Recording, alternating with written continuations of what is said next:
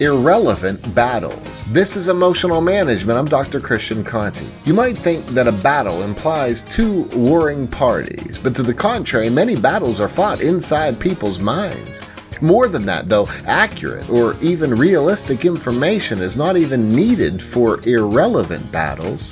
For example, once I met a man who was angry with me for something that he heard I did. Once he told me what it was, I had to smile because not only did I not do what he said, but the person who did had a similar, albeit completely different name from me. But even after I clarified that for him, he still couldn't let it go. He had just spent too much time being angry at me for something that someone else entirely did. But letting go of his narrative was just too tough, so he kept fighting an unnecessary battle. And the truth was irrelevant, a lesson well worth learning from.